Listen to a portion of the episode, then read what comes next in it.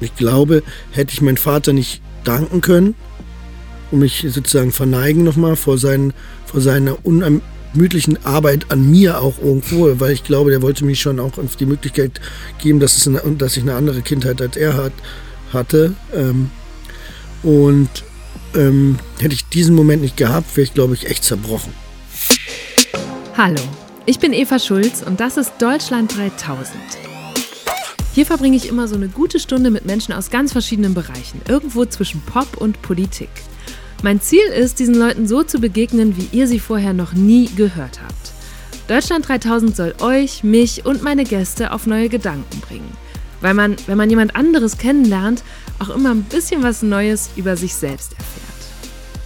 Frederick Lau ist einer der bekanntesten Schauspieler Deutschlands. Schon mit 19 gewann er seinen ersten deutschen Filmpreis für Die Welle.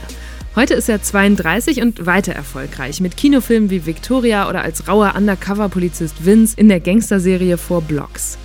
Sowieso sind Freddys Rollen oft so düster, krawallige oder zumindest sehr impulsive Typen, die das Herz auf der Zunge tragen und nicht viel drauf geben, was andere denken.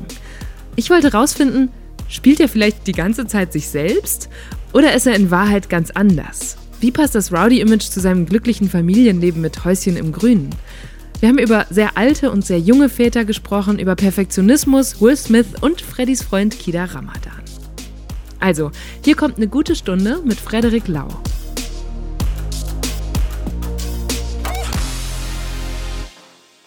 Freddy, wo kommst du gerade her? Ich komme gerade von meinem Energieberater aus Siemensstadt und muss gerade die ganze. Das Problem ist ja, dass Deutschland ja so unglaublich bürokratisches Land ist, dass man irgendwie alles irgendwie, keine Ahnung, da anmelden muss und dann Förderung und so. Und das ist alles viel zu viel für mich und ich probiere mich da so ein bisschen gerade zurechtzufinden in dieser komischen Welt. Das habe ich gemacht, also wirklich was voll Unspannendes. Wie, aber was hast du vor? Also ich will mein Dach ausbauen, weißt du? Und da muss man so einen Energieberater haben, der dir quasi sagt, so und so muss es gedämpft werden, dass du eine Förderung von der IBB und keine Ahnung, wie die anderen Förderungen heißen, bekommt, weil ich denke mir, ich verschenke kein Geld. Ich habe es schon einmal falsch gemacht, also mache ich es diesmal richtig. Und das Langweilige, aber trotzdem Notwendige habe ich heute gemacht. Ja, immerhin schon dann richtig was erlebt. Ja, nee, ja, stimmt, aber ich habe noch anderes. Da war ich schon beim Boxtraining, ich mache gerade eine Rollenvorbereitung. Bis jetzt Ende Juni muss ich jetzt fast jeden Tag boxen. Das macht Spaß, aber da bist du auch auf jeden Fall gut im Sack danach. Das habe ich noch gemacht, meine Tochter von der Schule abgeholt, die dann natürlich, wenn sie sich mal wieder verlaufen hat, dann ständig, da stehst du dann immer 30 Minuten und sagst, so warst du, Mädchen. Und sowas. So, ja, das habe ich heute gemacht. Ey, aber das finde ich so cool an deinem Beruf, dass man dann einfach mal so ein paar Monate lang Boxen lernt und dann wahrscheinlich auch noch auf unheimlich hohem Niveau und dann für die nächste Rolle womöglich wieder Reiten oder keine Ahnung, Jazzdance. Das stimmt, ja, Jazzdance finde ich wirklich auch ganz interessant, weil wir sind ja hier gerade auch unter die Dance-Shoot School. Ja, hast du gesehen? Wo man hier so reinkommt. Ja, da müssen wir gleich nochmal vorbeigucken. Vielleicht, ja, das stimmt. Gute Idee. Davor machen wir etwas, was ich in diesem Podcast immer mache, nämlich Entweder-Oder-Fragen. Ja. Tennis oder Golf? Finde ich beides ja geil, ne? Ich weiß. Wie meinst du jetzt? Also, es kommt drauf an. Also, ich finde Golf um einiges meditativer. Mhm. Und Tennis ist halt schon auch so, wo es um mehr was geht. Also, ich entscheide mich, glaube ich, dann für Tennis, für den Wettbewerb entscheide ich mich. Und Tennis oder Fußball? Auch schwer, also selber bin ich besser in Tennis, aber Fußball ist so, ich bin gerne Fan, weißt du? Mhm. Ich bin so gerne, ich bin auch Mitglied und so beim BVB, insofern liebe ich das manchmal auch so rumzugrölen und so, da bin ich Freund von. Aber wenn du dich entscheiden musst? Okay, sagen wir mal Fußball. Fahrrad oder Auto? Auto. Over oder underdressed? Under. Wann hast du dich zum letzten Mal deshalb schlecht gefühlt? Oh, ich habe letztens drüber nachgedacht, da war meine Frau zum ersten Mal schwanger und letztens? In den letzten wirklich ein paar Tage, weil so. Ich drüber nachgedacht, manchmal fällt dann ja irgendwie sowas ein und da kam es nämlich dazu, dass wir zum ersten Mal auf eine Veranstaltung gegangen sind und wo sie schon Bäuchlein zu sehen hatte. Und ich war so underdressed, ich hatte so einen alten Pulli an und meine Frau sagt so, bist du sicher, dass du so gehen wirst? Du weißt schon, dass das alles so dann gezeigt wird in den Medien und so, weil wir quasi uns als erste Mal zeigen, als schwangeres Paar. Und da gucke ich mir so die Bilder an, da sah ich schon richtig abgefuckt aus. Also das fand ich dann auch im Nachhinein, wenn ich das so meiner Tochter zeige, denkt man sich auch so, okay, Papa war's ein Scheißegal. Oder vielleicht noch nicht richtig in der Rolle angekommen. Das kann sein, ja, wahrscheinlich einfach noch nicht verstanden, was es dann aber auch heißt, dass dieses Bild irgendwie für immer ist. Ne? Ja. Das vergisst man dann immer. Und ich bin echt jemand, mir ist das eigentlich ziemlich, ich habe auch geheiratet mit Schiebermütze und weiß ich nicht was und Chucks so, weil ich mich eigentlich so am wohlsten fühle. Aber manchmal mag ich auch so ein bisschen, also schick machen für ein geiles Event oder so, also nicht für alle, sondern wirklich, ich gehe auch auf selten, auf eins, aber wenn, dann ist schon auch geil mal so Smoking, finde ich. In Turnschuhen, Schiebermütze und Jogginganzug sitzt Freddy jetzt auch hier gerade vor mir und zieht ab und zu an seiner E-Zigarette. Wir sind in dem Studio, in dem er künftig seinen eigenen Podcast aufnehmen wird, der im Mai startet. Und darüber sprechen wir gleich bestimmt auch noch. Erstmal bin ich einfach mega erleichtert, wie easy das hier gerade losgeht. Es ist das perfekte Kontrastprogramm zur letzten Deutschland3000-Folge, als ja der Bundeskanzler zu Gast war. Im Gegensatz zu ihm habe ich das Gefühl, dass Freddy nicht wirklich nachdenkt, bevor er antwortet, sondern einfach frei von der Seele weg erzählt. Wie schön. Ich habe nämlich auch einige ziemlich persönliche Fragen dabei und bin echt gespannt, was er dazu nachher sagt. Aber jetzt erstmal noch ein bisschen Entweder-Oder. Blass oder braun? Braun. Voll. Ich sehe sonst immer so krank aus. Zurückhauen oder weglaufen? Zurückhauen. Auf jeden Fall gar keine Frage. Was wäre schlimmer, nie wieder Musik hören oder nie wieder drehen zu können? Ich glaube, nie wieder Musik hören. Ich glaube, ja, Musik ist so das, was so am schnellsten so in einen reinfließt. Ich bin die ganze Zeit nur Musik hören, den ganzen Tag. Insofern, ich glaube, das ist so, Musik macht schon unheimlich viel. Und nie wieder drehen natürlich schlimm, aber nie wieder Musik hören, das kann ich mir gar nicht vorstellen. Bei nervigen Nachbarn beschweren, ja oder nein? Ja, ich bin ja, so Beschwerer bin ich nicht. Aber ich habe dann schon manchmal so Gewaltfantasien. Also so, weißt du, ich habe schon mal wirklich gegoogelt, so wie kann man Nachbarn quasi, die einen selber so auf den Sack gehen, weil die sich mal bei mir beschweren, obwohl ich echt nicht mache, nicht, war letztes Mal, war es ein Feiertag. Und dann dachte ich mir, ach so. Aber worüber haben die sich beschwert? Die beschwert über Lautstärke. Aber auf der anderen Straßenseite war derjenige. Aber hattest du Musik aufgedreht oder warst du mit einem Laubbläser da unterwegs? Oder was? Was war's? Ich glaube, nee, ich habe, glaube ich, gearbeitet. Ich habe irgendwas kaputt gehauen. Also nicht kaputt gehauen, ich habe irgendwie was mit dem Hammer gearbeitet oder so. Mhm. Insofern, jetzt kann nicht das schönste Geräusch und so, aber der Typ wohnt echt auf einer anderen Straßenseite. Insofern ist es jetzt wirklich kein großes Ding gewesen. Und dann kam er so rüber und hat so seine Hände über meinen Zaun gehalten, so gelegt. Aha. Ich dachte mir, das erlaubt der sich. Und dann habe ich geguckt und dachte mir so, wie kann ich den Typen, diesen frechen Typen jetzt irgendwie eins auswischen? Aber das Problem ist, ich verliere mich dann immer ganz schnell und denke mir so, wie kann ich ihn schaden? Und dann habe ich aber nichts gemacht. Also insofern hat sich dann, das Problem ist, ich bin dann, verschwinde dann immer in so meiner Hasswolke. Fantasien. Ja. Und meine Güte. Ja, schlimm mit mir. Lieber unterschätzt oder überschätzt werden? Ich finde unterschätzt auf jeden Fall am besten. Also überschätzt ganz, ganz schlimm, finde ich, weil, also ich kenne es ja, wenn man so einen deutschen Filmpreis gewonnen hat oder so und dann kommt man dann so zum Set und dann denkst du, fuck, jetzt erwarten die richtig was. Mhm. Weißt du? Unterschätzt ist viel besser, kannst viel besser strahlen. Erzählen oder zuhören? Ich mag beides gerne, aber kommt drauf an, bei wem, ne? Also ich höre auch gerne zu, wenn mir jemand was zu sagen hat oder wenn es wirklich etwas ist oder jemand ist, wo ich gerne zuhöre, dann zuhören, aber sonst quatsche ich auch gerne. Ich quatsche auch viel Müll. Also bin auch Freund von wieder. Ja, schauen wir mal, eine Stunde haben wir noch Zeit. Haben ein bisschen, ja. Was fällt dir leichter? Letzte Entweder-Oder-Frage, Komödie oder Drama? Also mehr Spaß macht auf jeden Fall Komödie, weil es einfach lustiger am Set dann auch ist. Aber Drama ist herausfordernder. Insofern würde ich sagen, für schauspielerische Leistung, wo du sagst, okay, du hast echt was geleistet, würde ich fast schon Drama sagen. Mhm. Also weil es als viel intensiver ist, viel aufwirbelnder. So. Mhm. 2015 bekam Freddy den Deutschen Filmpreis für seine Rolle als Sonne in dem wirklich sehr sehenswerten Film Victoria. What's your name? Victoria. Victoria, I'm Sonne. Nice to meet you. How? Sonne. Like sun. Darin verliebt er sich in eine junge Spanierin und verbringt eine magische, aber auch sehr dramatische Nacht in Berlin mit ihr. Als Prolls mit goldenem Herzen hat ein Kollege von der Süddeutschen Zeitung diese Art von Rollen mal beschrieben, die Freddy so oft spielt. Dann ist er impulsiv, wütend, wild oder auch einfach ziemlich verpeilt, wie in der Kinokomödie Das Perfekte Geheimnis. Ich habe meine Taxilizenz zum Verkauf angeboten. Warum sagst du mir das nicht? Hatte ich schon noch. Ja, aber wann? Baby, das ist bis jetzt nur eine Idee. Das ist es immer zuerst. Ja, aber diesmal ist es die richtige. Es ist immer die richtige. Leute, die Welt ist im Wandel. Uber, Car2Go, schon mal davon was gehört? In ein paar Jahren lang wird es keine Taxen mehr geben. Ich schaue nach vorne. Um die 60 Filme hat Freddy schon gemacht, die ersten bereits als Kind mit gerade mal 10 Jahren. Ich weiß noch, wie ich im Kika Das fliegende Klassenzimmer gesehen habe und wie wir später in der Schule alle zusammen Die Welle geguckt haben. Halt! Alle bleiben sitzen und die Türen zu! Keiner geht nach Hause! Leg die Waffe weg. Sie haben uns belogen. Die Welle lebt. Die ist nicht tot. Sagen Sie es. Die Welle lebt!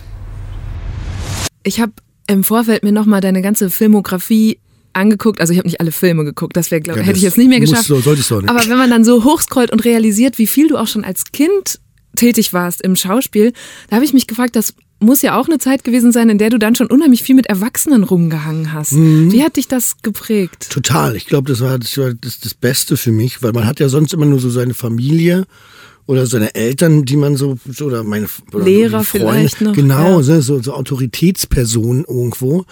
Und war dann total, habe mich total drüber gefreut, so ganz normal, so Leute so um die 60, wo ich so 10 war oder so, die mit dir am Tisch gesessen haben, mit dir gequatscht haben, irgendwas erklärt und so. Und da habe ich so totale Angst verloren. Und wir haben uns alle geduzt, egal ob jemand irgendwie wirklich 15, 16 war und du warst irgendwie 15 Jahre alt. Und da fand ich zum Beispiel, da kommen wir wieder aufs Zuhören, fand ich immer mega interessant. Da habe ich total viel gelernt und habe auch enormen Respekt vorm Alter. So, ich finde, das sollte man noch haben, definitiv. Also nicht vor allen natürlich, wenn die nur Quatsch reden, ist auch egal. Aber trotzdem habe ich dann Respekt vor.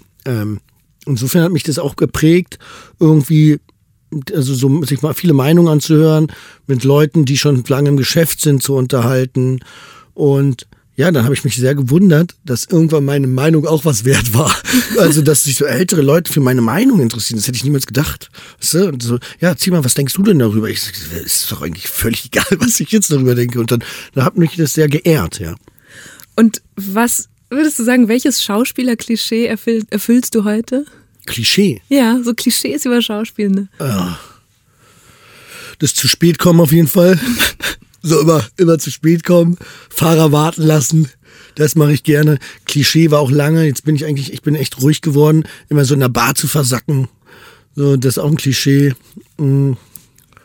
Ja, sowas. Also ich bin jetzt aber keine Diva, ne? Ich bin nicht so ein Typ, ich kenne auch Leute, die sind ziemlich laut am Set und machen sich immer wichtig, das bin ich nicht. Das würde ich nicht sagen über mich. Ja, sowas, ich glaube, zu spät kommen. Und fast, wie gesagt, wenn man da nochmal so durchscrollt, sich diese ganzen Filme vergegenwärtigt, dann würde ich ja behaupten, dass fast allen deinen Rollen so gemein ist, dass die sehr impulsive Typen sind, dass das Jungs oder Männer sind, die sich oft manchmal so schwer unter Kontrolle haben oder in denen zumindest so eine gewisse Wut steckt. Mhm. Wie viel davon bist du, Freddy? Ich glaube, das ist immer, also es kommt immer darauf an, natürlich zehrt man immer noch so aus seinem Erlebten und alles Mögliche und ich kann auch ganz gut auch nachvollziehen, also ich bin selber ein sehr impulsiver Mensch, da hast du recht, aber ich glaube auch, also für mich ist immer ganz wichtig, auch wenn ich manchmal schreckliche Menschen spiele, dass da irgendwie so eine Nachvollziehbarkeit drin ist, irgendwie, aber auch irgendwie, ich glaube, du musst den Typen, also ich habe ein ganz gutes Beispiel bei Three Billboards, ist es so, dass da ist doch der eine Bulle, der hat auch, glaube ich, einen Oscar dafür bekommen. Den Typen kannst du nur hassen. Aber du möchtest ihm die ganze Zeit sagen, bitte tu's nicht. Weißt du, weil er hat irgendwie noch eine Sympathie, irgendwie hat er was, wo du sagst, okay, irgendwie willst du dem nichts Schlechtes, ne? Ich glaube, das ist so, irgendwie noch eine Nachvollziehbarkeit zu erschaffen und, auch irgendwie eine Sympathie trotzdem nicht zu verlieren, eine Menschlichkeit zu behalten. Ja, oder vielleicht, dass man den Figuren, dass man da irgendwie spürt, das ist gar nicht deren Schuld, sondern es liegt irgendwo in der Kindheit oder irgendwas, was denen, wie sie geprägt sind, was denen passiert. Sowieso ist es ja meistens so. Also du bist ja immer so ein Produkt deiner Vergangenheit. Insofern, ich glaube, das liegt dann größtenteils nie an einen selber. aber du bist ja nicht böse geboren, aber genau, dass man da irgendwie sieht, dass vielleicht doch da irgendwie trotzdem etwas Tolles, Wunderbares, Warmes da in drin steckt. So. Und heißt das denn, dass das für dich als Schauspieler auch immer bedeutet, dass du was von dir selber irgendwo suchen musst, dass du mit der Rolle verbinden kannst? Oder ja, also eine Nachvollziehbarkeit auf jeden Fall. Ich erkenne die Rolle immer, wenn ich jetzt drehe. Es ist schon so, dass ich jeden Tag mehr entdecke oder auch sehe, das kann ja auch sein.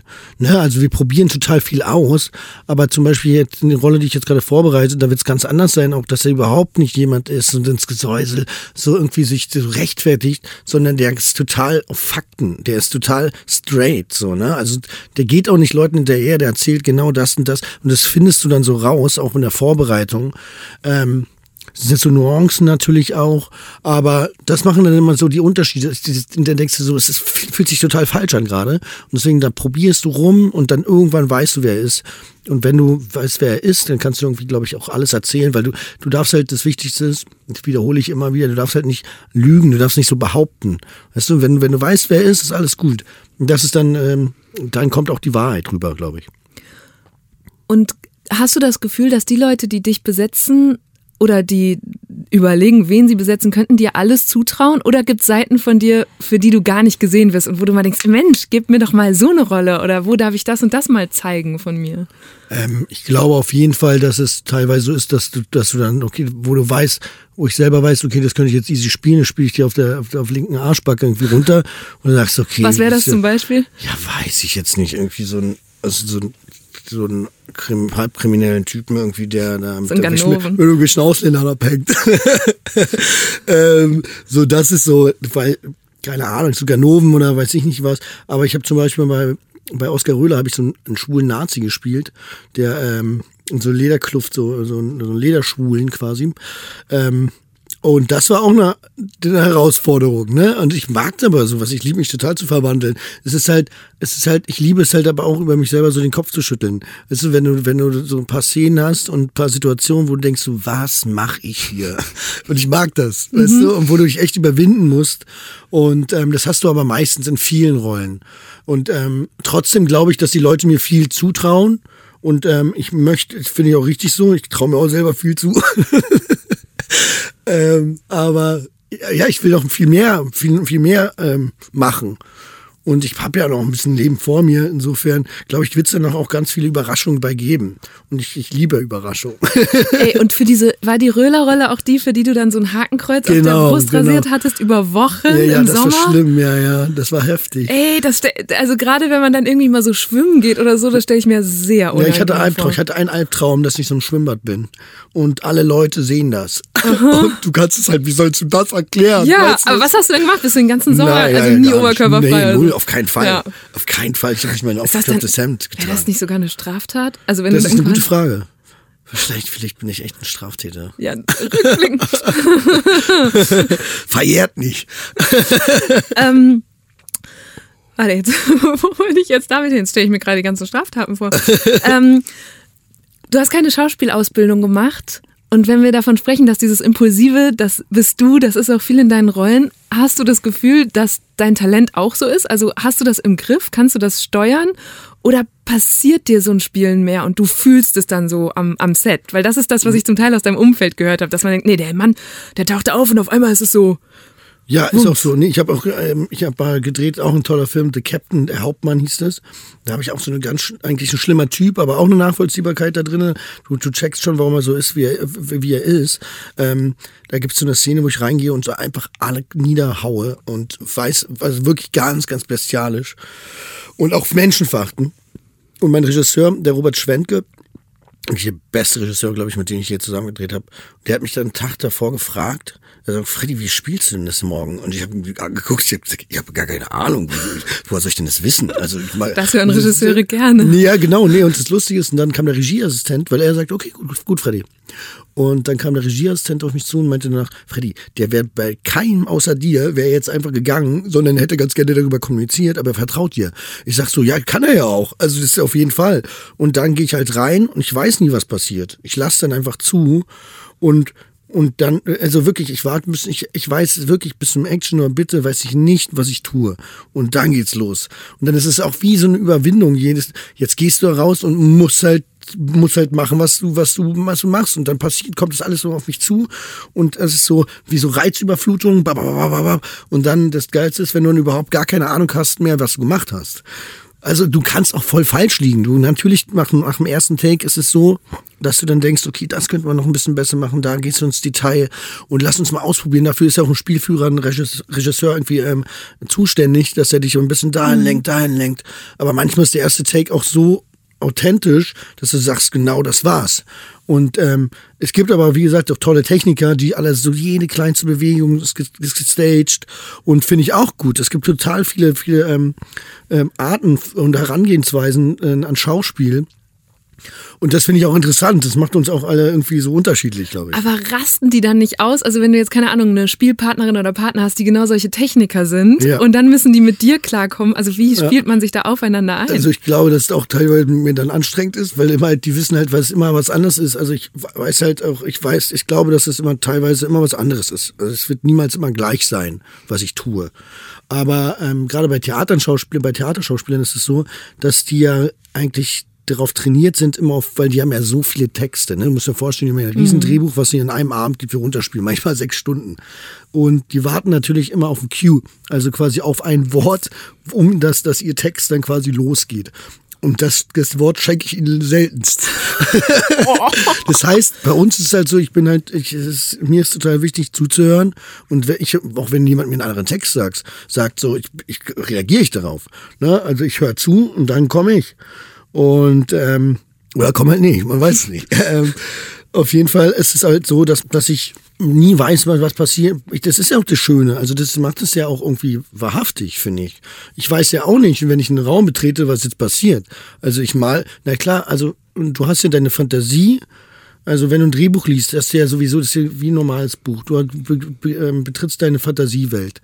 Und ich habe halt auch gelernt, dass diese Fantasie niemals der Wahrheit entspricht. Und das ist teilweise echt traurig dann auch gewesen, weil du denkst, okay, jetzt bin ich hier, jetzt muss ich ja halt damit klarkommen, obwohl das viel schillernder war oder ganz, ganz anders.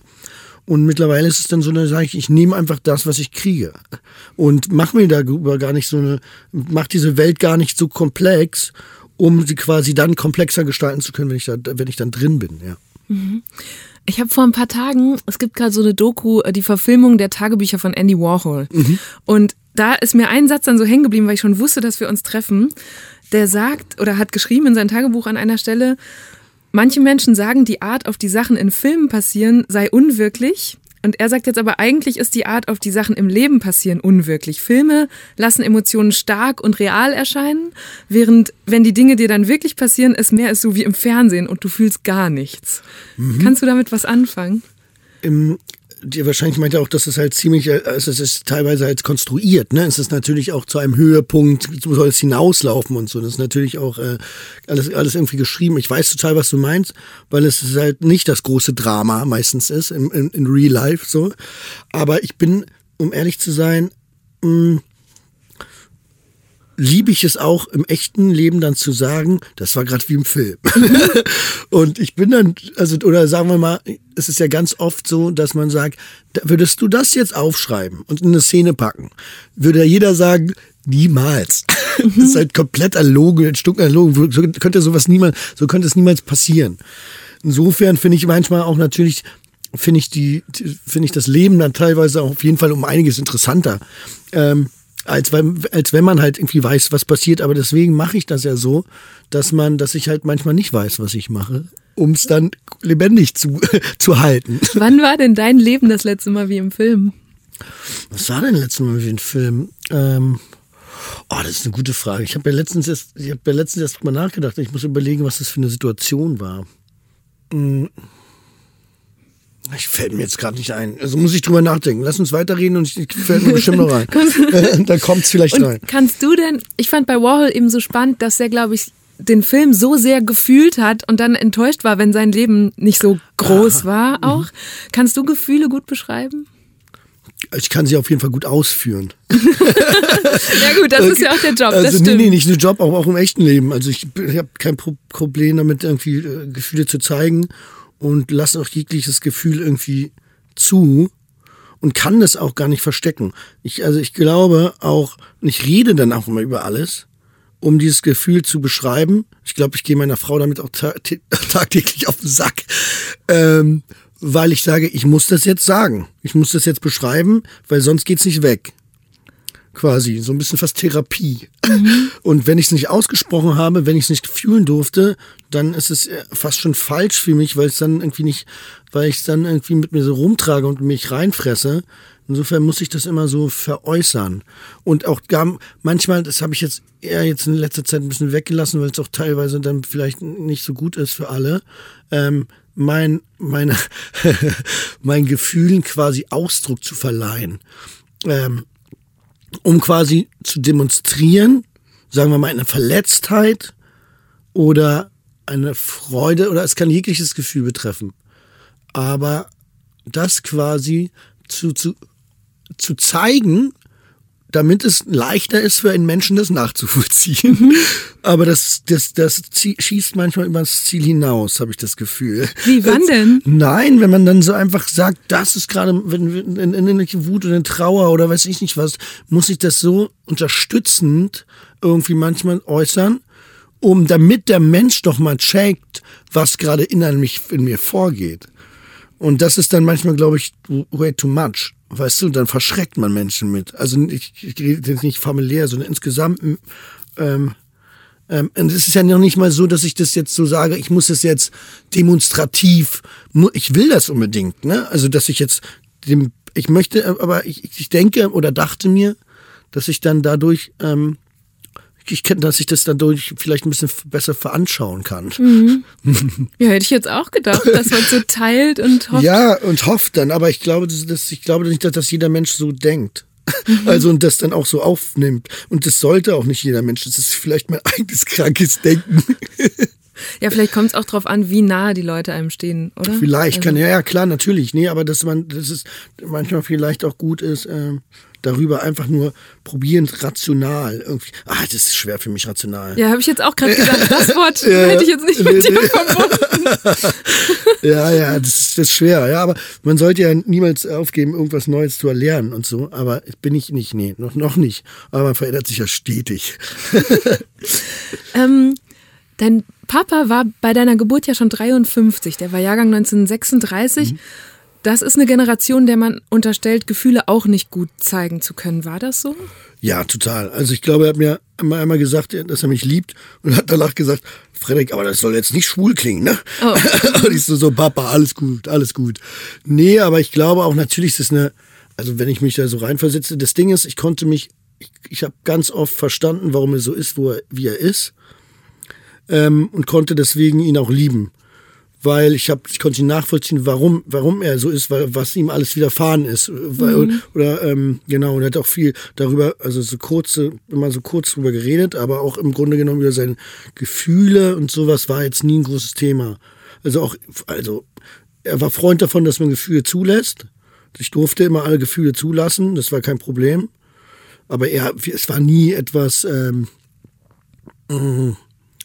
wie soll ich sagen? Also ich glaube, dem wurde viel genommen einfach auch, ne? Also wir sind ja jetzt gerade in der Situation, dass auch hier wieder Krieg herrscht, ja. Und ich glaube, das ist eigentlich unheimlich, also gerade wenn man sich mal vorstellt, der war 9 Jahre, war der mit dem Krieg so aufgewachsen, ne? Da war nichts anderes. Das heißt, wenn du so geschädigt bist und so geprägt, da ist halt auch irgendwas nicht ganz richtig. Und da waren wir jetzt auch noch nicht so weit, dass du sagst, okay, wir holen uns Hilfe, wir möchten irgendwie, wir reden darüber, der hat das probiert, mit sich selber auszumachen, mit allem möglichen autogenes Training, bei den Backwaren und weiß ich nicht was.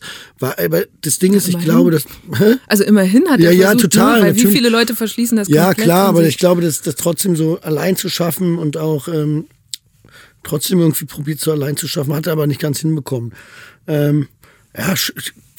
Aber ich verzeihe ihm da auch, ne? Also ich glaube, sobald man so eine Nachvollziehbarkeit hat, auch in dem anderen Menschen gegenüber, ich verurteile da nicht, ne? Ich probiere das zu sehen, und deswegen bin ich auch auch Menschen gegenüber so, dass auch wenn sie, weil ich glaube auf jeden Fall, dass jeder Mensch irgendwo eine Schädigung hat, die so zu lassen. Also nicht probieren zu korrigieren oder zu probieren irgendwie zu verändern, weil ich finde es auch ganz, ganz gut so, dass wir alle irgendwo unsere Issues so haben. Und das macht uns zu dem. Und wir sind da, wir müssen uns halt die ganze Zeit probieren zu verbessern. Das war immer so mein Ansatz. Also es war auch scheiße so, teilweise meine Kindheit. Aber ich probiere besser zu werden. Ja, weil es halt einfach anders war. Also ich kann jetzt mal gutes Beispiel. Ich habe letztens Coda geguckt, den ausgeprämierten Film, und so ungefähr war es. Also wir waren komplett, so, mein Vater hat mich abgeholt mit einem VW-Bus mit langen weißen Haaren und hat auf der Straße rumgetanzt und weiß ich nicht was und war mir unglaublich peinlich. Und meine Freunde zu fanden das cool und so, aber selber fand man das halt irgendwie unglaublich, ja, es war unangenehm. Ne? Du wolltest einfach ganz normale Menschen um dich haben. Und so war es so. Und mittlerweile bin ich auch da stolz drauf, aber ich glaube, als Kind und Jugendlicher checkst du das nicht ganz. Und möchtest einfach nur eine ganz normale Familie haben, wo alles irgendwie so läuft, sodass man mal ins Restaurant geht oder verreist. Das gab es bei uns nicht, irgendwie sowas. Aber das hat mich ja auch zu dem gemacht, der ich bin. Insofern probiere ich halt, aber gerade, wir waren ja beim Thema Liebe oder Gefühle, da bin ich ganz anders. Also ich sage, glaube ich, meinen Kindern jeden Tag 5000 Mal, und ich meine es auch immer so, das ist nicht nur ein Gefasel, die echte Liebe. Ich bin auch ein total körperlicher Mensch. Und ich glaube, da habe ich auch quasi aus dem Negativen oder quasi das, was man nicht so an Körperlichkeit oder sowas erfahren hat, habe ich total gelernt und genieße das total. Und es ist auch so, dass ich das auch selber als Wärme annehme. Hm. Bist du deinen Kindern denn auch schon manchmal peinlich? Ja, aber ich mag's auch. Das habe ich jetzt gelernt. Ärgerst du sie so? Ich finde es großartig. Ich finde es immer ganz schlimm, weil ich bin auch so, ich höre immer unglaublich laut Musik auf meinem Auto und so. Und meine Frau findet es schon peinlich, meine Tochter findet es auch unglaublich peinlich. Meine Jungs finden es cool, da bin ich noch cool. Aber auch, mir ist das auch immer ziemlich egal so, ne? Also aber ich bin trotzdem, also ich bin schon nicht so peinlich, wie mein Vater, glaube ich, war. So, glaubst du? Ja, weiß ich nicht, aber ich mag das auch ein bisschen, weißt du, dass sie so die Augen rollen und sagen, Mann, Papa. Und ich finde ich völlig okay. Ich glaube, so muss es auch ein bisschen sein, dass man sich da nicht irgendwie, ich bin ja nicht so ein bierernster Spießer irgendwo. Man darf sich auch, glaube ich, nicht selbst so ernst nehmen. Ich bin da irgendwie Freund von auch, wenn ich über mich selber lachen kann. So. Und haben deine Kinder denn ihren Opa noch kennengelernt? Also können die euch auch miteinander vergleichen? Ja, nee, der war leider dement am Ende. Und das fand ich aber ganz, ganz groß. Dann sind wir immer zu ihm in sein Zimmer gegangen, also zu meiner Mutter und meinem Vater nach Hause. Und das Ding war halt, dass er uns halt nicht mal erkannt hat. Mich meistens noch, aber meine Tochter und mein Sohn, also der ganz Kleine, war da noch schon geboren. Nee, der war noch gar nicht geboren. Glaube ich, Annika gerade schwanger. Da haben sie sich immer, das hat mich unglaublich gerührt. Das war immer so das war ein heftiger Moment. Dann haben sie sich jedes Mal, wenn wir hingefahren sind, haben sie sich wieder vorgestellt. Hallo, ich bin Lilo, das ist Bas und wir sind die Kinder von Frederick. Und das war schon immer komisch so. Aber ich fand es trotzdem toll, wie sie damit umgegangen sind. Ne? Und dann auch am Tag seines Todes wir haben uns verabschiedet und haben sie sich getraut, auch reinzugehen und Tschüss zu sagen. Und das durfte ich auch. Also ich habe jetzt einen Film laufen, der heißt Wolke unterm Dach, der kommt jetzt raus. Und da ist es so mit Hannah Herzsprung, dass sie auf einmal stirbt. Ne? Also plötzlich stirbt. Und ich glaube, hätte ich meinen Vater nicht danken können und mich sozusagen verneigen nochmal vor seiner unermüdlichen Arbeit an mir auch irgendwo, weil ich glaube, der wollte mir schon auch die Möglichkeit geben, dass ich eine andere Kindheit als er hatte. Hätte ich diesen Moment nicht gehabt, wäre ich, glaube ich, echt zerbrochen. Und ich glaube, es ist ganz, ganz wichtig, dass man immer nur mal irgendwie Tschüss sagen kann. Aber es ist natürlich nicht jedem gegeben. Insofern bin ich damit irgendwie ganz, ganz d'accord. Aber meine Kinder fanden es trotzdem, ab und zu reden sie noch über ihn und so. Ich finde, vielleicht ist es auch gar nicht so schlecht, manchmal als Kind schon so tot irgendwie kennenzulernen, damit man weiß, es gehört zum Leben. Vielleicht sogar besser, weil man da so ein bisschen naiver rangeht dann, ne? Und das irgendwie natürlicher kennenlernt und es nicht gleich so überhöht und unheimlich schwer ist. Ja, also mein Vater, weiß ich noch ganz genau, hat mir immer gesagt, ich wollte noch so lange leben, bis du 18 bist. Aber er hat es noch mehr weitergeschafft. Die Verantwortung hat er wahrscheinlich empfunden, so bis zur Volljährigkeit. Ja, wenn man über dich liest, dann kommt auch relativ oft dieser Satz, den er wohl oft zu dir gesagt hat, enttäuscht die Leute nicht. Der scheint dir schon auch irgendwie bis heute so einen Druck zu machen oder zumindest so einen Anspruch. Ja, total. Druck nicht, ich finde es aber wichtig. Ich bin auch, also ich glaube deswegen, ich glaube, ich bin zu allen Menschen ziemlich korrekt, also, und auch niemals irgendwie so von oben herab. Also das ist so das, und ich werde nicht wenn ich jetzt, sagen wir mal, drehe oder wenn ich meine Leistung zu bringen habe und egal wann und wo und egal welche Uhrzeit, glaube ich, würde ich aufstehen und mein Bestes geben. Aber ich glaube, dass ich habe das jetzt mal so ein bisschen auch jetzt ein bisschen weiter gesponnen. Das enttäuscht die Menschen nicht. Ich glaube, dass es halt auch ganz viel mit mir selber zu tun hat, dass ich mich nicht selber enttäuschen will. Und dass ich sage, also ich könnte niemals, ich würde mich so schämen, würde ich mich selber enttäuschen. Würde ich einen Arbeitstag hinter mir bringen oder würde ich meiner Familie Scheiße irgendwie uns Bein schmieren, würde ich jetzt sagen, ich weiß nicht, wie ich es anders ausdrücken soll. Irgendwie, verstehst du, ich möchte schon, dass ich darüber glücklich sein kann, dass ich oder andere Menschen glücklich mache irgendwo. Und dass die auch was von mir haben, irgendwie, ja, keine Ahnung, ja, vielleicht ist es ja, vielleicht ein bisschen banal erklärt, aber so, ja. Und war das dann eigentlich eine bewusste Entscheidung, dass du selber so ganz früh Vater geworden bist, mit, ich glaube, 22 oder 23? Mit 24 wurde ich, mit 24 wurde ich Vater. Also 30 Jahre jünger als deine. Ja, stimmt, ja. Aber das Lustige ist, ich glaube ja auch, dass ich natürlich auch ein ganz anderes Wertesystem oder ganz andere Sachen irgendwie, also wie du schon sagtest, der ist 36 geboren. Das heißt, es war nicht so, als er die gefragt hat, na, wie geht's dir, alles klar oder was? Also, null, es ging halt nur um wirklich tiefgründiges Zeug. Es war immer wirklich, es waren ernste Gesprächsthemen, es wurde philosophiert, es war niemals irgendwie so ein Kumpelverhältnis, so, na, alles klar, so, das gibt's nicht. Es ging immer um was, ne? Und ich glaube, insofern habe ich echt eine Generation irgendwie übersprungen von, eigentlich die Vater, weil ich hatte natürlich immer den ältesten Vater. Aber trotzdem glaube ich auch dadurch irgendwie vielleicht auch eine Tiefe irgendwo oder auch irgendwie natürlich auch irgendwo eine Schädigung, weil er eine Schädigung hatte. Aber oder weiß ich nicht. Also es ging halt immer um was. Es geht mir immer noch um was. Bin ich jetzt auch gar nicht so schlecht, ne? Also es war jetzt nicht nur immer, wir gehen da hin und haben, bei mir ist nicht so, dabei sein ist alles. Ja, aber das, was du beschreibst, ich frage mich gerade, das ist vielleicht auch so eine, wie so eine Hierarchie, so eine soziale Hierarchie, die halt durch Alter und diese verschiedenen Generationen entsteht und die wahrscheinlich jetzt im Verhältnis zu deinen Kindern sich ganz anders gestaltet. Total, ne? Ganz anders anfühlt, auf jeden Fall. Ich wundere mich manchmal auch, wie die mit mir umgehen. Ich sage, mein Vater hat auf jeden Fall, da hätte ich ihm keinen Ton gesagt. Hätte ihn niemals widersprochen. Aber keine Sekunde. Ich gehe daneben und sage, fertig. Also würde ich den widersprechen. Das kannst du mal vergessen, die Nummer.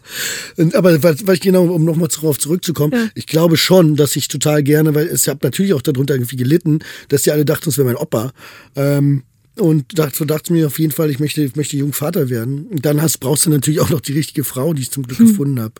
Und ja, und ich war auch irgendwie schon immer ziemlich früh, irgendwie stand ich auf meinen eigenen Beinen. Ne? Ich habe, seitdem ich irgendwie 12 bin, mein eigenes Geld verdient. Insofern wollte ich da auch irgendwie nur raus und wollte mein eigenes Leben. Ich war ja immer irgendwo, ne? Ich mache ja eigentlich quasi immer noch das, was ich was ich auch mit 12 gemacht habe. Nur da musste ich nur ab und zu Schule. Na klar, okay, an Verantwortung trage ich jetzt auch mehr. Ich habe auch gelesen, dass du mit 12 oder so als Junge zu Hause gar kein eigenes Zimmer hattest. Nee, gar nicht. Mein Vater war massiv. Das heißt, du musst dir vorstellen, das war alles vollgestellt, ganz, ganz schlimm. Und dann hatte ich so einen Ausziehsessel.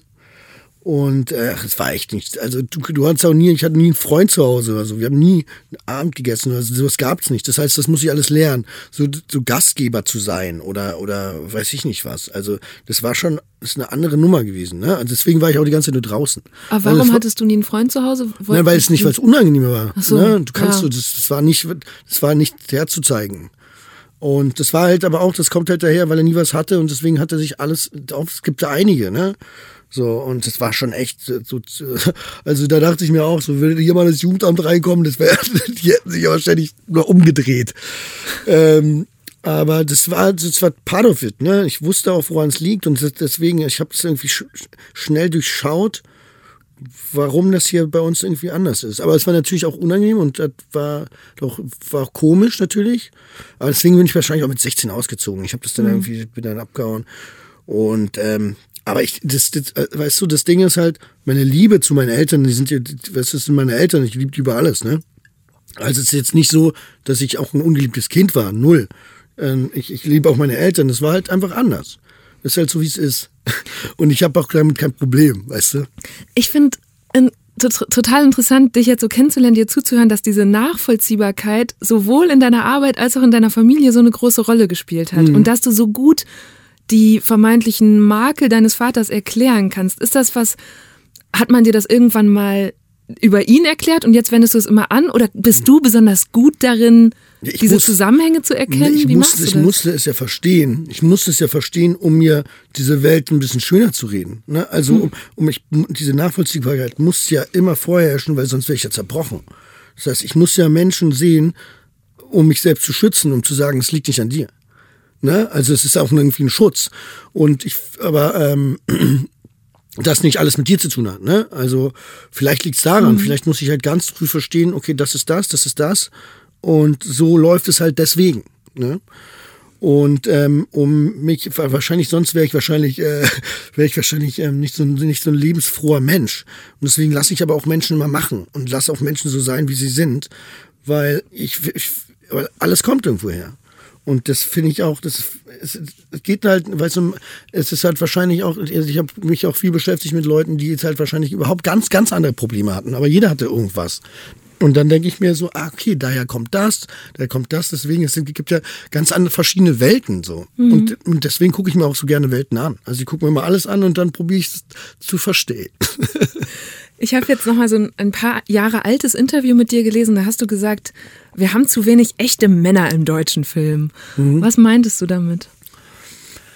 Ich glaube, dass es halt so ist, dass es teilweise immer so ein Geschwafel ist, weißt du, alle wollen irgendwie gut aussehen oder weiß ich nicht was, sondern es geht halt um Typen, finde ich. Also ich finde, manchmal kann man einen Film sehen und weiß, der spielt mit, also gucke ich mir den an.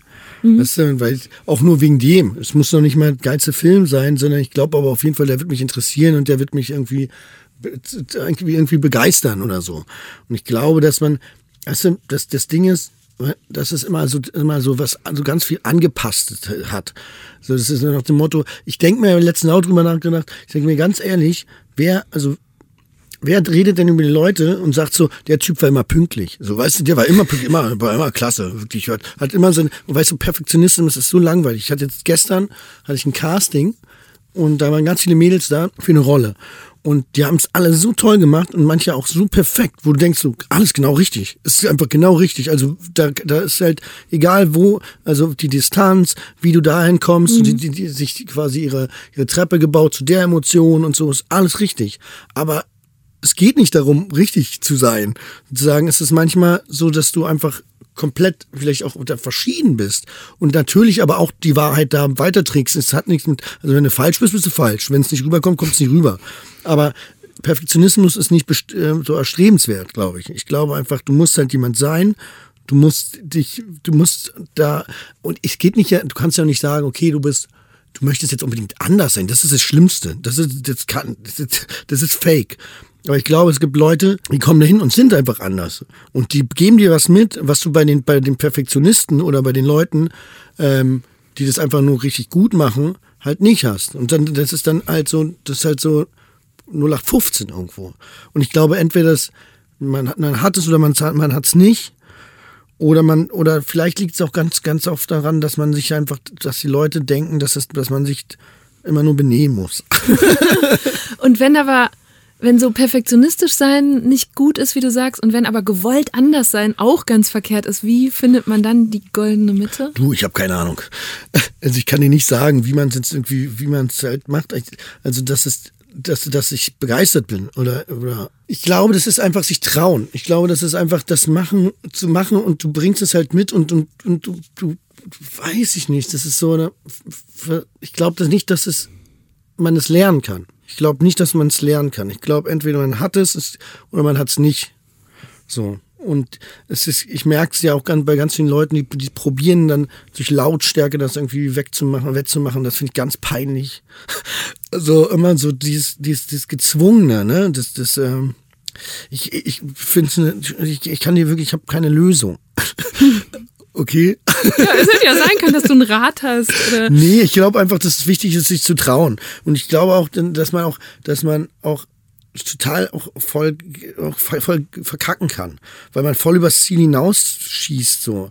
Und das ist aber das ist so viel besser, weil dann kann man weniger machen, als sich da probieren so anzupassen und alles schon so zu gucken, weil dann lieber mal da viel zu viel und da viel zu wenig und dann findet man das. Das ist ja auch ein Erarbeiten, ne? Also ich habe gestern dann auch gespielt und wurde von einer komplett gegen die Wand gespielt. Die war so gut, das kannst du nicht vorstellen. Und ich stand da und ich sage, oh Gott. Und mein Regisseur, er sagt so, komm mal, mach mal jetzt mal ein bisschen. Ich sage, ja, du hast vollkommen recht. Ich sage, die hat mich jetzt gerade voll kaputt gemacht. Und dann findest du halt selber raus und dann denkst du, okay, genau so. Das ist die Reaktion dann darauf. Und im Endeffekt war das dann genial. Aber du lebst ja quasi auch von dem anderen. Insofern bringt er dich dann auch nochmal in ganz andere Sphären. Ja, schön. Und ja, voll. War großartig. Mega Spaß gemacht. Insofern ist es halt so, ich glaube, wenn man dann irgendwann so ein Trott ist und dann denkst du, okay, ja, das ist schon gut, brauchst du manchmal jemanden, der sich nochmal komplett irgendwo woanders hinschießt. Ja. Einmal so positiv irritiert. Genau, das ist ein schönes Wort dafür. Apropos, was hast du gedacht, als du diesen Will Smith-Moment bei der Oscarverleihung gesehen hast? Ich dachte, es war fake. Ich dachte, es wäre fake, weil ich dachte, okay, ich dachte, wie er so hingelaufen ist und dann hat er so komisch geschlagen. Ich dachte, er stoppt so ab oder es sah so ein bisschen so wie so, man kennt es ja, also wenn man dreht, da gibt's ja so Filmschläge oder so, ne?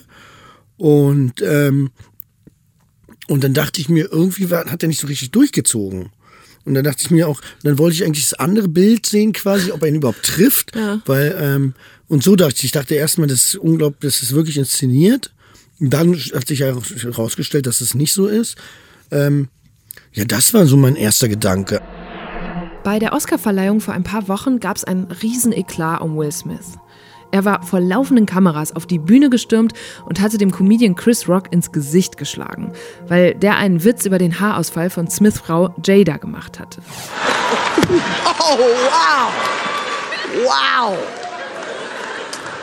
Will Smith just smacked the shit out of me. Wenige Minuten später bekam Smith dann den Oscar als bester Hauptdarsteller. Weltweit wurde in den Tagen danach diskutiert, was das für ein patriarchales Männerbild sei, das man da habe beobachten können und ob man Smith die Auszeichnung nicht wieder aberkennen müsse. Die Academy hat sich jetzt entschieden, Smith darf den Preis behalten, aber wird für die kommenden 10 Jahre von allen Events der Organisation ausgeschlossen. Nominiert werden kann er allerdings trotzdem noch.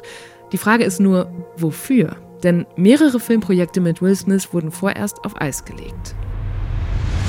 Also willst du jetzt fragen, ob ich es auch so gemacht hätte? Naja, also ich glaube, wenn man die Deutschen fragen würde, welcher Schauspieler in Deutschland würde dafür qualifizieren, wärst du wahrscheinlich in der engeren Auswahl. Nee, aber ich würde es nicht so, ich glaube, ich würde niemals auf die Bühne gehen dazu. Ich glaube, ich würde es eher so in Zweisamkeit klären. Aber auf jeden Fall, also ich bin jemand auch, weil ich lasse jetzt nicht meine Familie beleidigen und so, aber weißt du, was ich meine? Ich bin aber trotzdem jemand, der gerne auch ich lache unheimlich gerne über mich selber. Ich habe auch gar kein Problem damit, wenn mich Leute verarschen. So, also wenn es nicht unter die Gürtellinie geht, so, ich habe kein Problem damit. Ich finde es wirklich sehr lustig. Auch, ich sehe das auch. Mhm. So. Also ich bin da eigentlich ganz cool. Es geht mir eigentlich mehr auf den Sack, wenn Leute mir immer Komplimente geben oder so. Das ist viel schlimmer. Oder sagen, ja, du hast recht und so. So Ja-Sager, die gehen auf den Sack. Aber ich mag das, wenn Leute Sachen so Macken an mir erkennen und so, da bin ich Freund von. Insofern, also wenn es gegen mich geht, bin ich eigentlich ziemlich cool. Aber wenn es so gegen meine Frau und meine Familie geht, dann würde ich, glaube ich, anders reagieren. Also da würde ich auch nicht, ich glaube, das wird sich keiner trauen. Aber hast du dann, du hast es eben am Anfang auch so ein, zwei Mal angedeutet, dass du ja auch so ein körperlicher Typ bist. Bist du gut darin, dann so einen Reflex vielleicht auch zuzuschlagen, zu unterdrücken oder kann dir das passieren? Das ist ja kein Reflex, das ist ja das Problem. Also es war ja eine Entscheidung, ne? Also er hat diesen langen Weg dahin. Mhm. Ich glaube, ihm hätte es gut getan, wäre davor vielleicht so eine Bank noch gewesen. Also guck mal, wäre er in der zweiten Reihe gesessen, dann wäre das nicht so, dann wäre es nicht dazu gekommen. Meinst du? Ja, ich glaube, weil er zu direkt dran war. Und der war natürlich auch nominiert und hat auch gewonnen. Oh, ja. Insofern ist es aber auch schon auch immer ganz geil, wenn du dem Typen die Stelle gibst und danach den Oscar gewinnst. Das musst du erstmal machen, ne? Ja. So ist nicht. Aber trotzdem ist es halt, also ich weiß nicht, wie dicke die sind und sowas. Ich weiß auch nicht, wie, also ich glaube auch, das Verhältnis ist ja sowieso alles so ein bisschen angespannt mit seiner Frau, habe ich den Eindruck. Und auch alles so ein bisschen absurd, ne? So was man so mitbekommt. Insofern weiß ich nicht, weißt du, ich glaube, wenn du sowieso schon auf dieser Ebene krass verletzt bist, mhm, und dann kommt es nochmal hoch und dann reitet und du hast gerade schon was überwunden oder so und dann reißt jemand nochmal was auf, weiß ich nicht. Also ich glaube, ich weiß nicht, wie ich reagiert hätte, aber ich hätte mir auf jeden Fall danach mal zur Brust genommen, aber ich wäre jetzt nicht auf die Bühne gegangen, hätte ihn auf die Fresse geschlagen. Also, aber nee, hätte ich glaube ich nicht gemacht. Ich fand halt interessant an der ganzen Diskussion, dass es irgendwie nur Verlierer gab, ne? Mhm. Chris Rock, weil er ein vermeintlich unangebrachten Witz über die Frau gemacht hat. Will Smith, weil er einfach Gewalt angewendet hat auf der größten Bühne, die man sich so vorstellen kann. Ja, das ist halt Kacke, weißt du, das denke ich mir halt auch. Also auch gerade den Kids in Amerika und insgesamt irgendwie zu zeigen, okay, alles klar. Weißt du, das ist irgendwie so Happy Slapping hier. Genau, du kannst Gewalt anwenden und danach ausgezeichnet werden. Das ist ja nicht der beste Eindruck, aber trotzdem heißt es ja auch so, weißt du, okay, du musstest zu deiner Frau stehen. Und vielleicht ist es aber auch für ihn ein Ego-Ding und whatever. Aber was ich von Chris Rock dann stark fand, dass er auf jeden Fall keine Anzeige gemacht hat. Ich finde, das ist ja, man muss auch so seine Fehler eingestehen. Ich glaube auch, dass es für Chris Rock kein Problem ist. Und ich glaube auch, das ist natürlich einfach ein scheiß Zeitpunkt gewesen. Und aber trotzdem finde ich immer, dass man seine Freunde, seine Familie auf jeden Fall irgendwie verteidigen sollte. Und das muss man nicht immer körperlich klären, natürlich nicht. Aber man muss manchmal, glaube ich, auch trotzdem, dass manche Leute jetzt nicht Chris Rock, aber manchmal denke ich mir bei Menschen, die haben ihr ganzes Leben lang das einfach nicht kapiert, wie sie mit Menschen umgehen. Und ich denke mir das ganz oft bei Leuten, wo ich denke, ey, ihr habt scheinbar in eurem Leben noch keine Schelle bekommen. Also wirklich, wo ich denke, so Jungs, habt ihr noch den Knall gehört? Weil ich denke mir, wie schaffst du diesen Menschen einfach mal gerade mal zum Nachdenken anzuregen oder eine Veränderung herzustellen, nur in einer Millisekunde. Einfach nur zur Obacht, so ein Ding, ne? Und ich glaube, dass ganz viele Menschen so wirklich von oben herab Menschen verachten durch die Gegend rennen und die, keine Ahnung, ich weiß nicht, wie man mit denen redet. Ich glaube nicht, dass sie einem zuhören, weil sie eine Arroganz an den Tag bringen, wo du einfach nur mein erster Tipp ist eigentlich, solchen Menschen auf jeden Fall nicht zu nah an sich heranzulassen. Und ich glaube, man spürt auch ziemlich schnell, wer gut für einen ist und wer nicht. Aber trotzdem gehen solchen Menschen auf die Eier so. Wir haben gerade schon deine Frau angesprochen. Tragt ihr eigentlich immer noch diese 12-Euro-Eheringe, mit denen ihr geheiratet habt? Nee, die haben wir dann ausgetauscht. Also ich habe meinen auch schon zweimal verloren. Oh je. Zweimal im Hotel, ja. Wurde mir aber geklaut, glaube ich. Ich sag's dir, wie es ist. Weil meine Frau war auch dabei zum Glück, deswegen heißt es nicht so, ich habe sie verloren. Sie war wirklich dabei und dann nicht. Dann war ich kurz weg und dann auf einmal war er weg. Und so. Ja. Nee, wir haben neue. Wir haben neue Eheringe. Und nee, aber die haben wir natürlich noch. Ja? Ja, klar. Wo sind die jetzt? Die sind im Schrank, im Kästchen. Aha. Das war, weil ihr so überstürzt geheiratet habt, dass Ringe und so gar nicht vorbereitet waren. Ja, von einem Tag auf den anderen. Also es war wirklich so, der Standesbeamte hat gesagt, so, ja, erst ein paar Monaten oder morgen, hat er gesagt. Und dann haben wir gesagt, morgen. Und bis heute geht ihr auf Instagram zum Beispiel relativ offen mit eurer Beziehung um. Das ist für deutsche Promis, finde ich, recht ungewöhnlich, dass da dann so Pärchenfotos auftauchen, auch so Liebesgeständnisse und so. Und man hat auch den Eindruck, boah, das ist ja eine tolle Beziehung. Also es wirkt so ideal, auch beneidenswert. Gibt es da ein Geheimnis dahinter?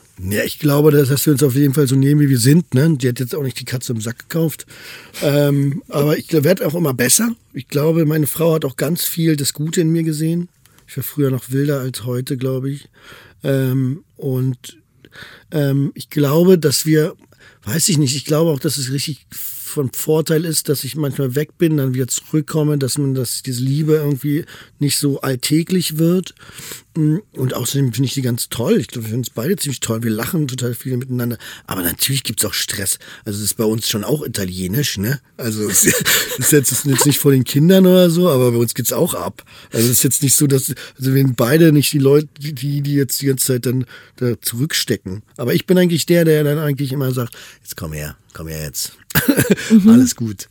Aber wir sind beide da schon noch Stuhlköpfe. Es ist jetzt nicht nur alles rosa-rot. Aber wir machen es dann immer wieder rosa-rot.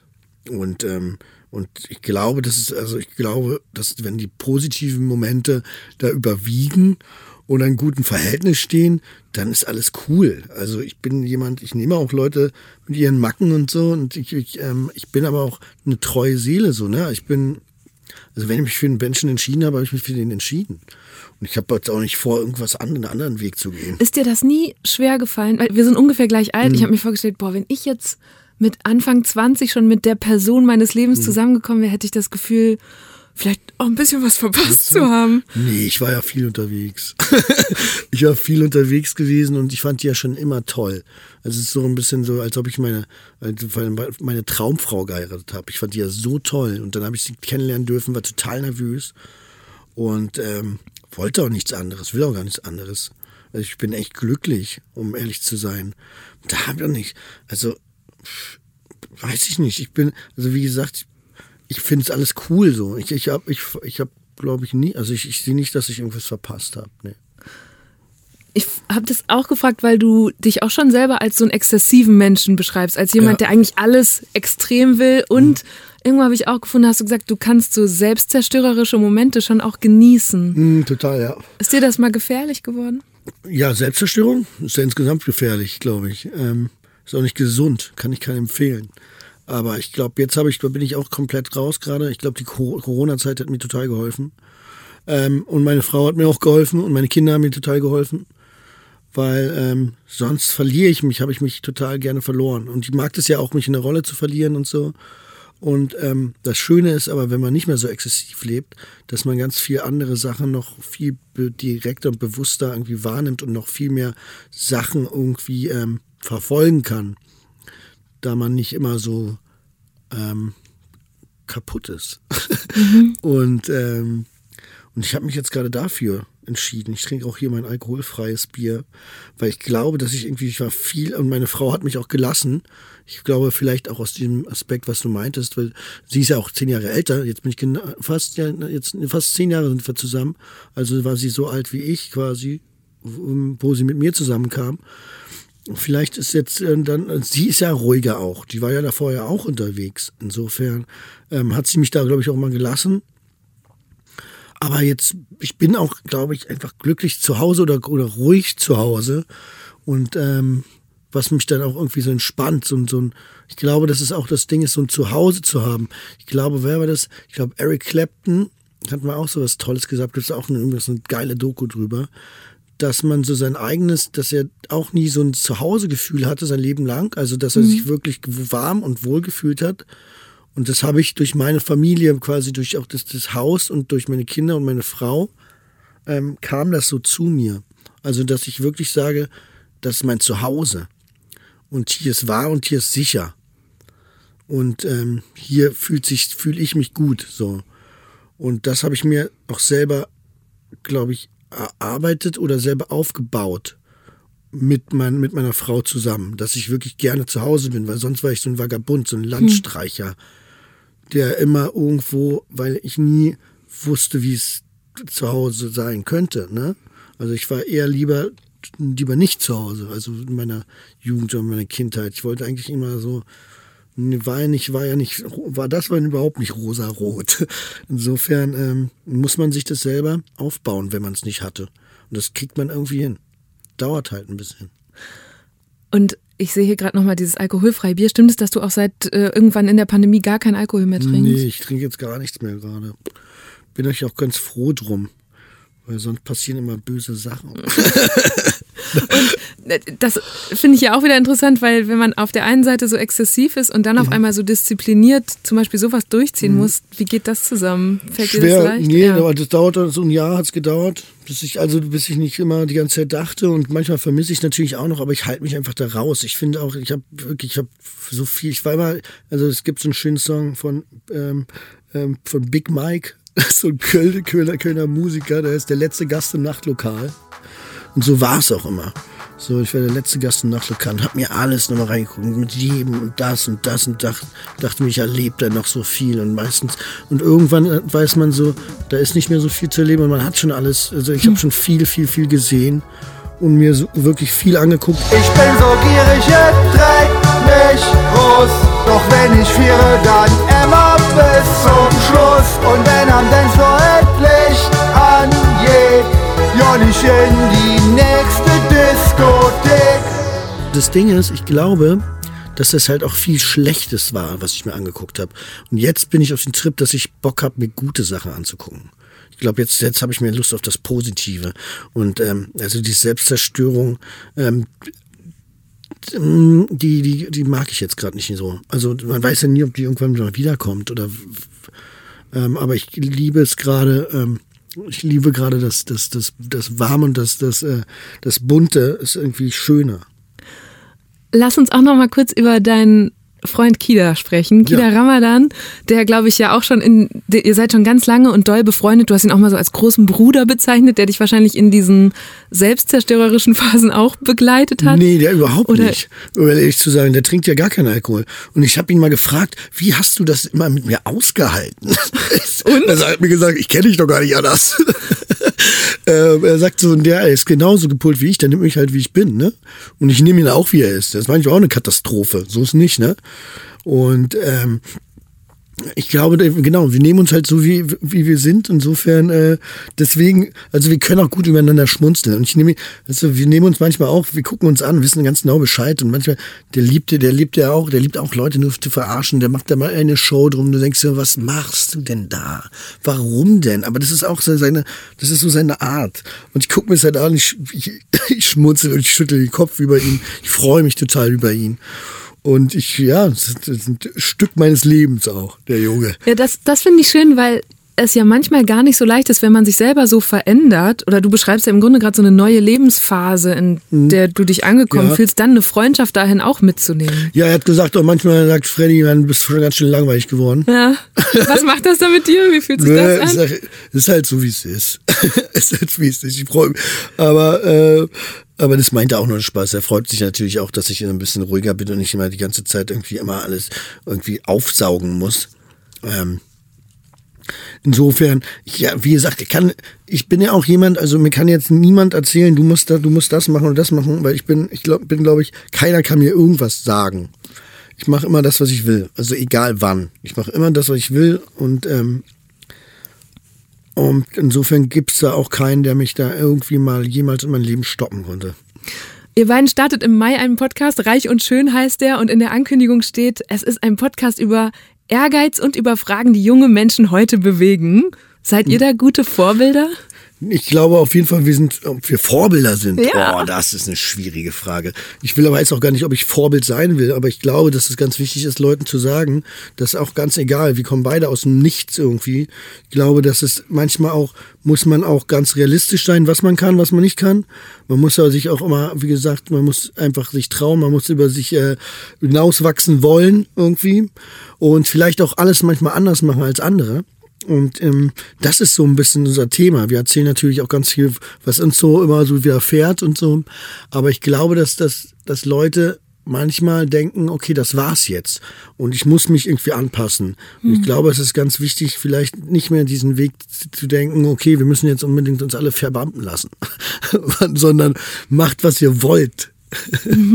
Ja, das war auch eben so ein bisschen das, worauf ich hinaus wollte mit dem, was ist die goldene Mitte zwischen nicht zu gewollt anders sein, nicht zu perfektionistisch sein. Also wie würdest du das zum Beispiel auch deinen Kindern weitergeben? Also ich lasse die einfach machen. Ne? Also ich lasse die einfach machen. Manchmal, es ist ja auch, ich lasse die total entwickeln. Ich glaube sowieso, dass wir alle irgendwie auf die Welt kommen und irgendwie schon Charaktere sind. Ich glaube, du kannst da also auch ein bisschen was reingeben und so. Wie gesagt, was ich immer meine, so Werte reingeben ist ganz, ganz wichtig. und das wirklich suggerieren, so was ich also das, was ich von meinem Vater gelernt habe, weiterzugeben. Aber sonst glaube ich, das ist ganz wichtig, selber zu sehen, selber zu verstehen, selber auszuprobieren. Und genau. Ja, ich glaube, so kannst du das, und es geht ja auch nicht immer um Außenwirkung, ne? Aber man muss Außenwirkung auch schon verstehen, ne? Wie das und das funktioniert, ja. Und wie Leute das aufnehmen könnten, ne? Ohne jetzt unbedingt immer vorsichtig zu sein. Ne? Oder wie andere ihre Außenwirkung steuern, weil das ist doch so ein bisschen das, wo man dann vielleicht spätestens im Teenageralter so ankommt, auf sich mit anderen zu vergleichen, sei es auf irgendwelchen Plattformen oder wenn man jemanden im Podcast hört oder jemand sitzt neben mir in der Klasse und ist irgendwie besser oder schöner vermeintlich oder was auch immer. Ja, ich glaube auch seine eigenen Stärken zu erkennen ne? Und sich selber auch gut zu finden. Und es war ja auch immer, wir mussten ja uns auch erstmal hocharbeiten, um zu denken, okay, alles klar, ey, wir sind eigentlich richtig in Ordnung mit Typen. So. Und das muss man auch erstmal checken, ne? Also das dauert doch ein bisschen. Man muss nicht von vornherein irgendwie überall gut sein oder jeden gefallen und irgendwann kann man auch sagen, da muss man ja auch erstmal hinkommen, zu sagen, ey, den Typen, mit dem kann ich nichts anfangen und mit dem muss ich auch gar keine Zeit verbringen, weil es einfach nur Verschwendung ist. Und genau, und so quatschen wir so ein bisschen. Und da hat so jeder seine Denke. Ich sag dir eins, keiner kommt weit im Leben, wenn er nicht sagt, ich bin der Beste. Mohammed Ali klar hat's vorgemacht. Ja. Ob du dann der Beste bist oder nicht, scheißegal, verarsch deinen Körper, sag, du bist der Beste. Guck mal, wir beide, als ob wir die Kohle hatten, als ob wir überhaupt den Background hatten, ins Kino zu gehen. Wenn alle immer erzählen, wie sie im Kino waren, was sie für Bücher gelesen haben, die waren beim Sport, ich war da irgendwo mit irgendwelchen Assis auf der Straße rumgedümpelt. Wann war zuletzt eine Situation, die dich verunsichert hat? Ach so, ich war letztens auf einer Veranstaltung, da waren so ganz viele Leute, so Boulevardmenschen, die man dann so aus der Presse kennt, so von der Bunte und weiß ich nicht was. Und dann, so, wo man eigentlich gar keine Überschneidungspunkte hat. Und dann weiß ich immer nicht, was ich mit denen reden soll. Und dann sitze ich da und denke mir so, oh Gott, oh Gott, oh Gott. Also ich weiß wirklich da bin ich fast schon überfordert, weil ich die auch alle nicht so interessant finde dann fast. Und so Smalltalk und weiß ich, das kann ich gar nicht. Ich bin da ganz, ganz schlecht drin. Ich werde es auch niemals lernen, aber ich möchte dann immer am meisten ganz, ganz schnell weg und probiere irgendwie irgendwo anders, ich weiß es nicht, hinzugehen. Aber was ist dann passiert? Mit wem hast du dich dann unterhalten? Oder nur in der Ecke gesessen? Nein. Ich habe dann man findet ja immer irgendwie einen, der cool ist. Weißt du, aber die musst du erstmal finden. Ja. Weil du dann immer erstmal so allen dann irgendwie probierst, eine Chance zu geben. So, ja, hallo, ja, toll, nee, klasse. Und vor allem, wie erkennt man die Person dann? Ja, die kommt dann schon im Abend. Die kommt dann schon irgendwann, man sieht sich dann und dann, man schmunzelt auf den, man weiß ganz genau, was man gegenseitig denkt. Okay, ich finde schön, dass wir jetzt eine Stunde lang, glaube ich, wenig Smalltalk gemacht haben. Nee, total wenig, gar nicht eigentlich. Deswegen, die ist nämlich jetzt schon rum. Ich danke dir, Freddy, das war sehr schön. Danke dir, hat mir Spaß gemacht. Ja, mir auch. Gut. Das war eine gute Stunde mit Freddy Lau. Ich habe mich richtig gefreut, wie offen er auf meine Fragen geantwortet hat, auch auf die sehr persönlichen. Dadurch werden ja manchmal nochmal so Zusammenhänge zwischen dem Künstler und seinem Werk klar. Bei Freddy fand ich das besonders in puncto Nachvollziehbarkeit. Weil er schafft es ja tatsächlich, uns Zuschauerinnen und Zuschauern selbst für seine unsympathischsten Rollen noch Empathie abzuringen, weil er die eben auch selber hat. Das finde ich eine tolle und enorm wichtige Eigenschaft für einen Schauspieler. Wie wichtig sie aber auch für ihn als Sohn mit einem deutlich älteren, im Krieg aufgewachsenen Vater war, das hatte ich mir vorher so noch nicht bewusst gemacht. Ich bin Eva Schulz, ihr findet mich und Deutschland3000 auf Instagram, Twitter, Facebook und natürlich überall, wo es Podcasts gibt. Normalerweise kommt jeden zweiten Mittwoch eine neue Folge, aber jetzt im Mai legen wir eine kleine Pause ein und produzieren schon mal kräftig vor. Am 1. Juni kommt dann wieder eine neue gute Stunde. Falls ihr die nicht verpassen wollt, aktiviert am besten jetzt schon die Glocke oder Push-Benachrichtigung in eurer Podcast-App. Ich wünsche euch einen fabelhaften Frühling und sage bis ganz bald. Macht's gut! Deutschland3000 ist ein Podcast von 1Live, Bremen Next, Das Ding, Fritz vom RBB, MDR Sputnik, Enjoy, Puls, UFM, Unser Ding und Funk.